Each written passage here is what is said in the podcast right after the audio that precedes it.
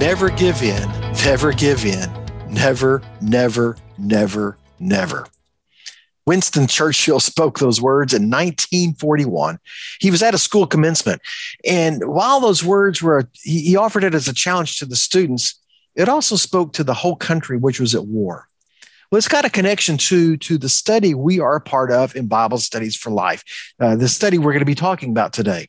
So welcome to the Bible Studies for Life Adult Podcast, hosted each week by Chris Johnson and myself. Chris, it's good to be with you again.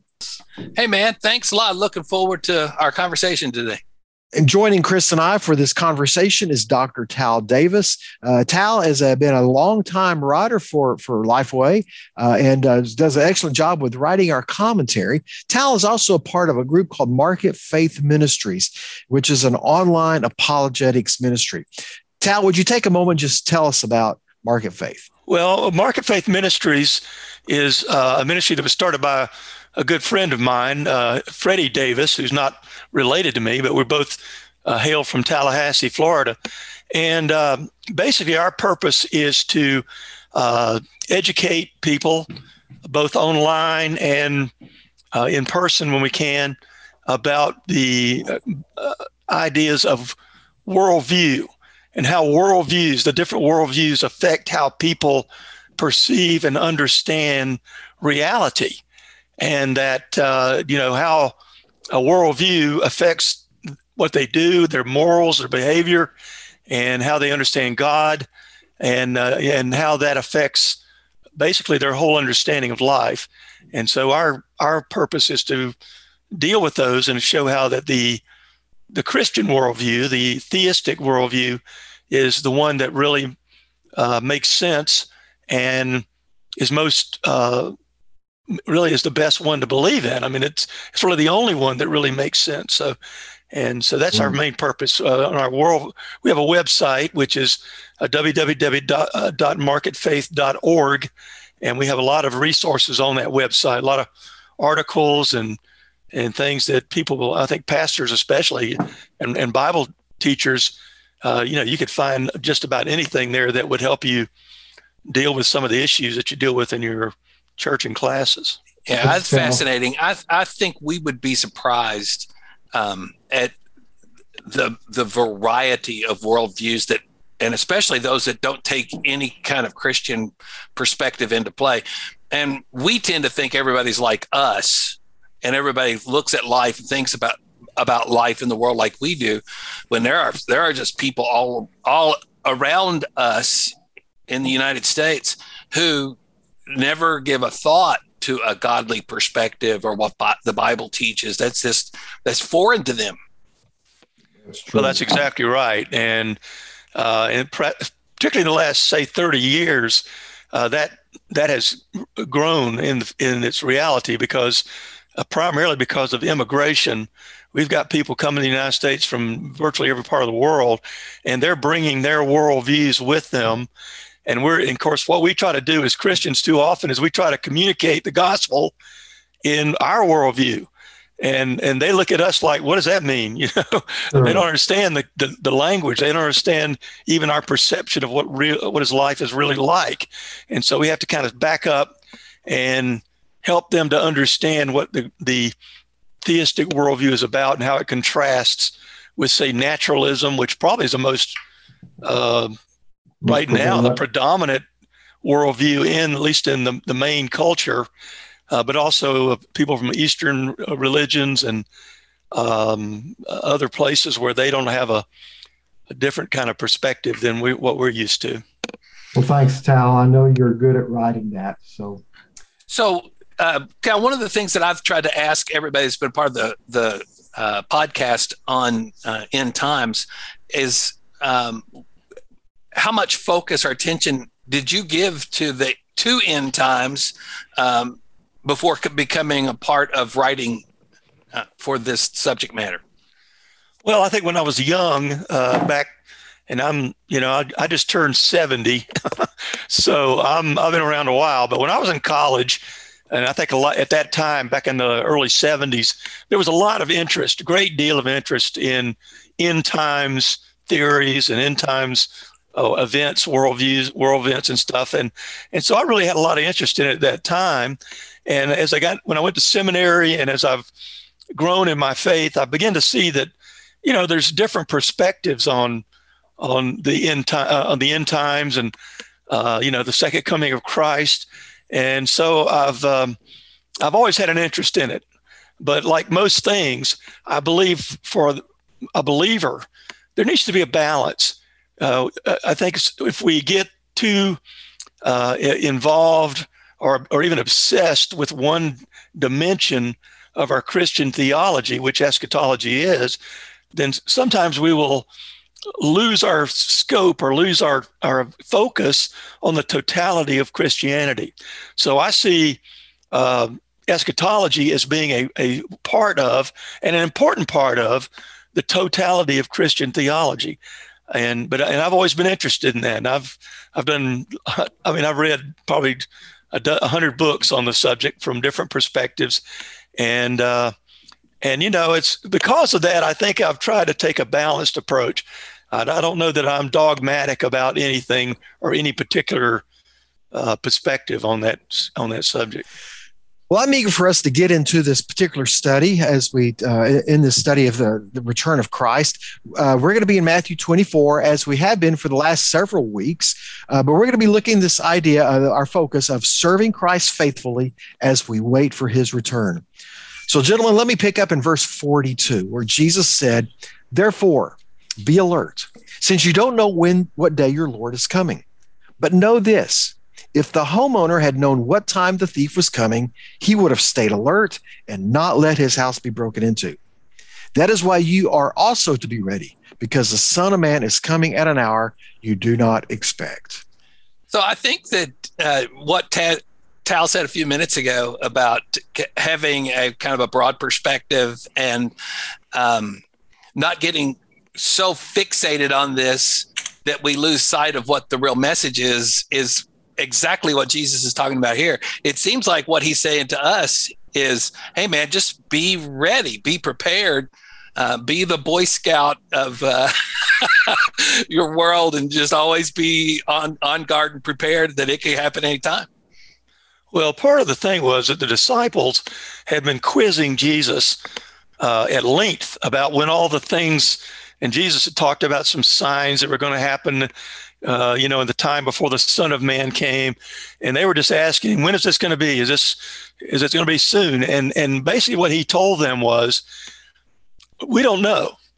Uh, in fact, he really said that, that the, only the Father in heaven knows. Uh, even the Son doesn't know.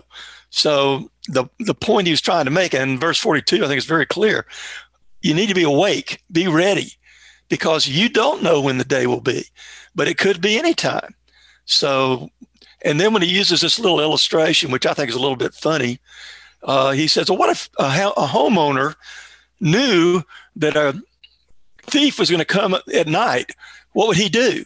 Well, he'd get ready. You know, he'd be there, and he might have his shotgun ready or whatever. Of course, the funny part is, how would he know? I mean, and I made a little joke in my commentary. I said, well, if how would he know? Because no thief's going to tell you when he's coming. Uh, and, and so maybe the police had a an insider who knew it, but if they knew, he was going to be ready. Um, and so the point is that even though we don't know exactly when the Lord's coming, we still got to be ready. We got to be like we got to be ready, like He's coming tonight.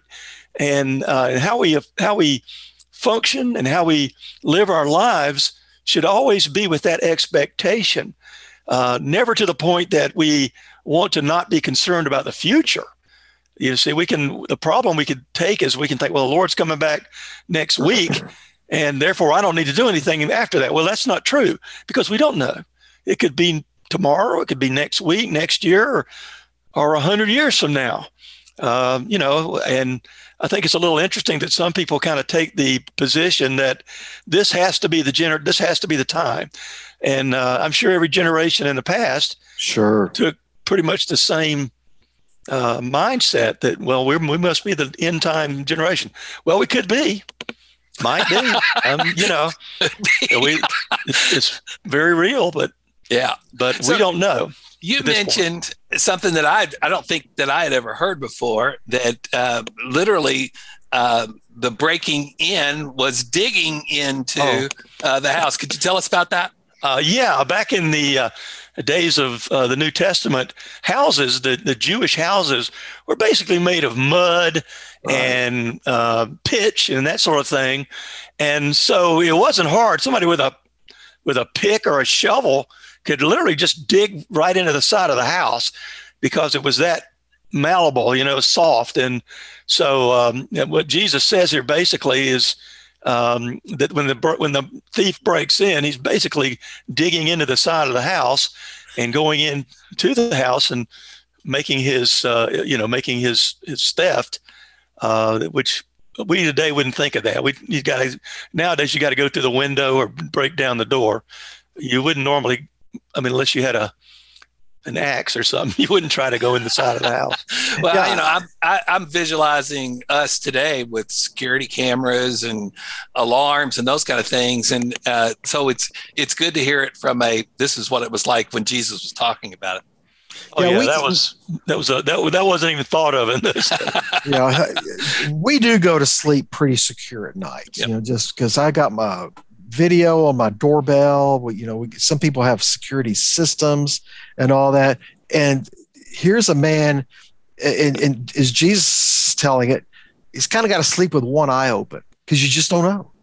And uh, but as we see, the principle there for us is that we too we need to be ready for the return of Christ, and, and the idea is for us to be to stay alert. And that might be an interesting mind to me.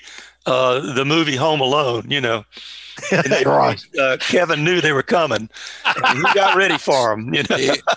That's a guy. Their misfortune, but uh, that, that, most time we don't have that opportunity. That will create some conversation in our groups. Talk about yeah. Home Alone. yeah, that's. Well, we we move into verses forty-five. Uh, we'll they're going to continue this idea, but this idea that we remain faithful, we we stay alert. But as we stay alert, we also we remain faithful to what God has called us to do. Mm-hmm. Jesus said this, "Who then is the faithful and wise servant whom his master has put in charge of his household to give them their food at the proper time? But blessed is the servant whom the master finds doing his job when he comes. Truly, I tell you, he will put him in charge of all his possessions." So I couldn't help but think of Joseph, uh, the Old Testament character, um, who had these responsibilities of having things entrusted to him. And uh, he was faithful to the point that it was evident to everyone that God was with him and working through him, as uh, maybe a prime example for us to think of about what it looks like to be a faithful servant who are just doing the work that God gave us to do and being faithful to it. Yeah, that's a good good analogy there. Yeah. Uh, and back in those days, of course, slavery was fairly common, or very common. And in many of the households, there was one person who would be designated the the overseer or the steward. And he was the one who was most responsible for seeing that all the other servants did their jobs.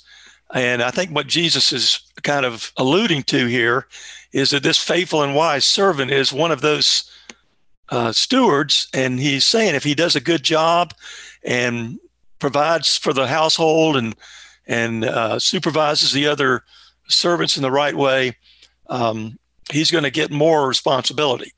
Uh, you know, it's going to it'll bless him, and it'll bless the, the the homeowner or the or the owner uh, will also become a better blessed. And mainly he'll maybe he'll have prosperity, and his family will benefit as well. So we're not so alert and anticipating the return of Christ that we kind of set aside our responsibilities. We maintain uh, our, our obedience to what God has called us to do, even as we watch with that eager anticipation. So that causes me to think of Nehemiah.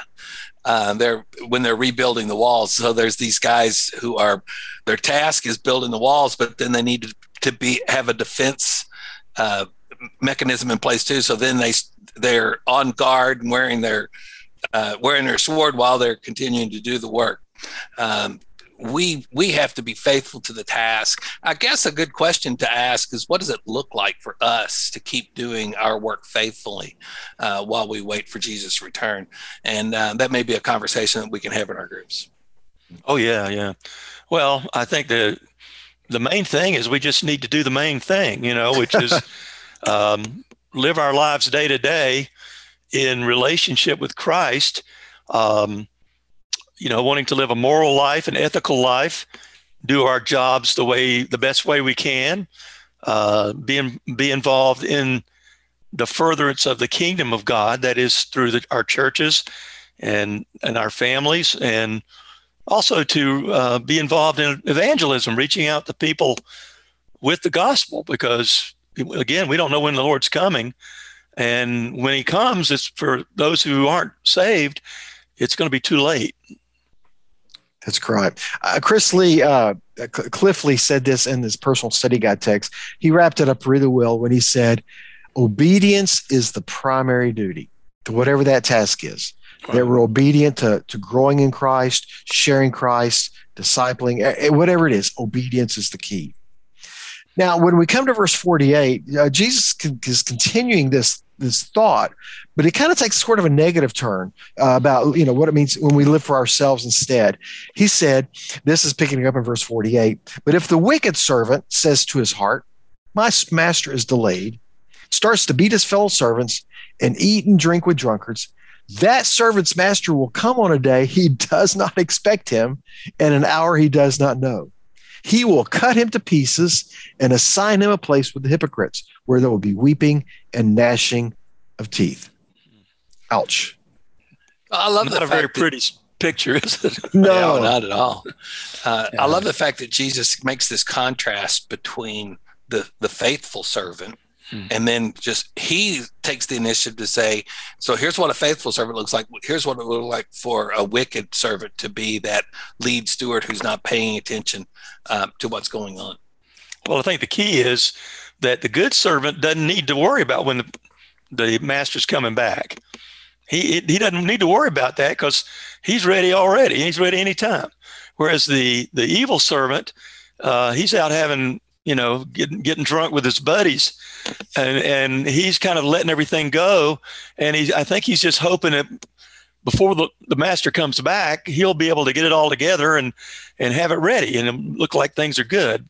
And I think that's how a lot of people look at their lives, that they're more concerned about having everything they can now and enjoying their lives now. And they're not really thinking about when the Lord might return or when the when we'll be held accountable.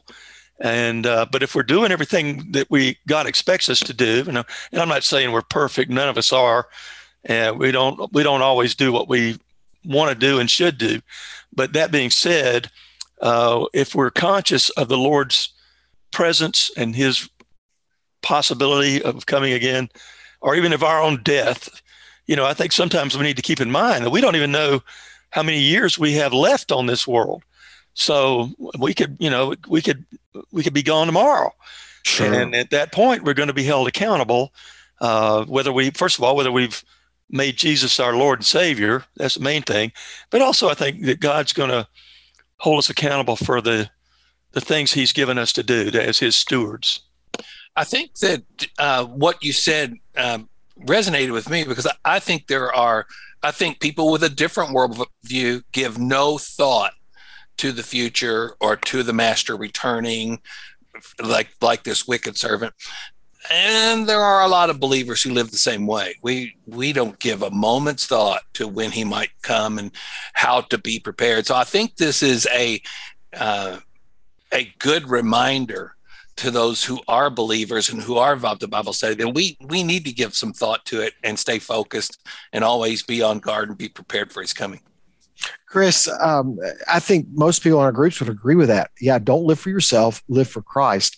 But I think there'd be value in our groups. And I'm kind of bouncing off a question in our personal study guides.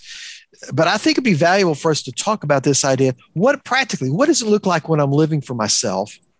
What does it look like when I'm living for Christ? And to put that on the table, to dialogue about it and to think, yeah, maybe, because maybe it might identify some things in my life, go, I'm really living in that area. I'm really living more for myself than for Jesus. Well, well that we can have, be true, I think, probably in any area of life.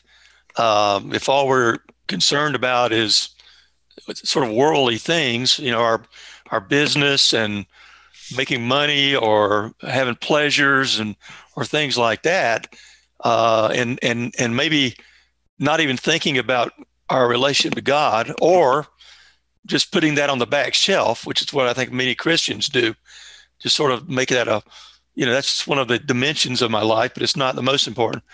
Then that's um, that's where we're we're out of tune with what God wants us to do.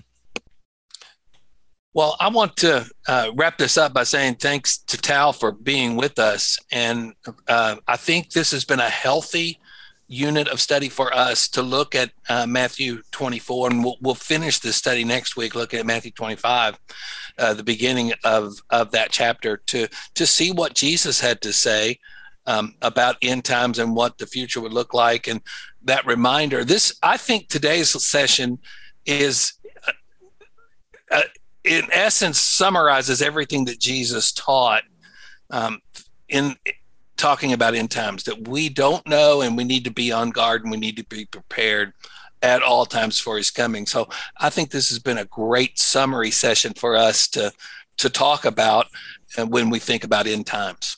Can I add one thing? Yeah. You know, I, th- I don't think we need to overlook what Jesus said in the last couple of sentences there, the passage. He not only talks about when he's coming and the, when the Son of Man's coming, that's his, his his uh, term for himself, he also issues a warning. And the warning is that if you're not ready, you're going to face some terrible consequences.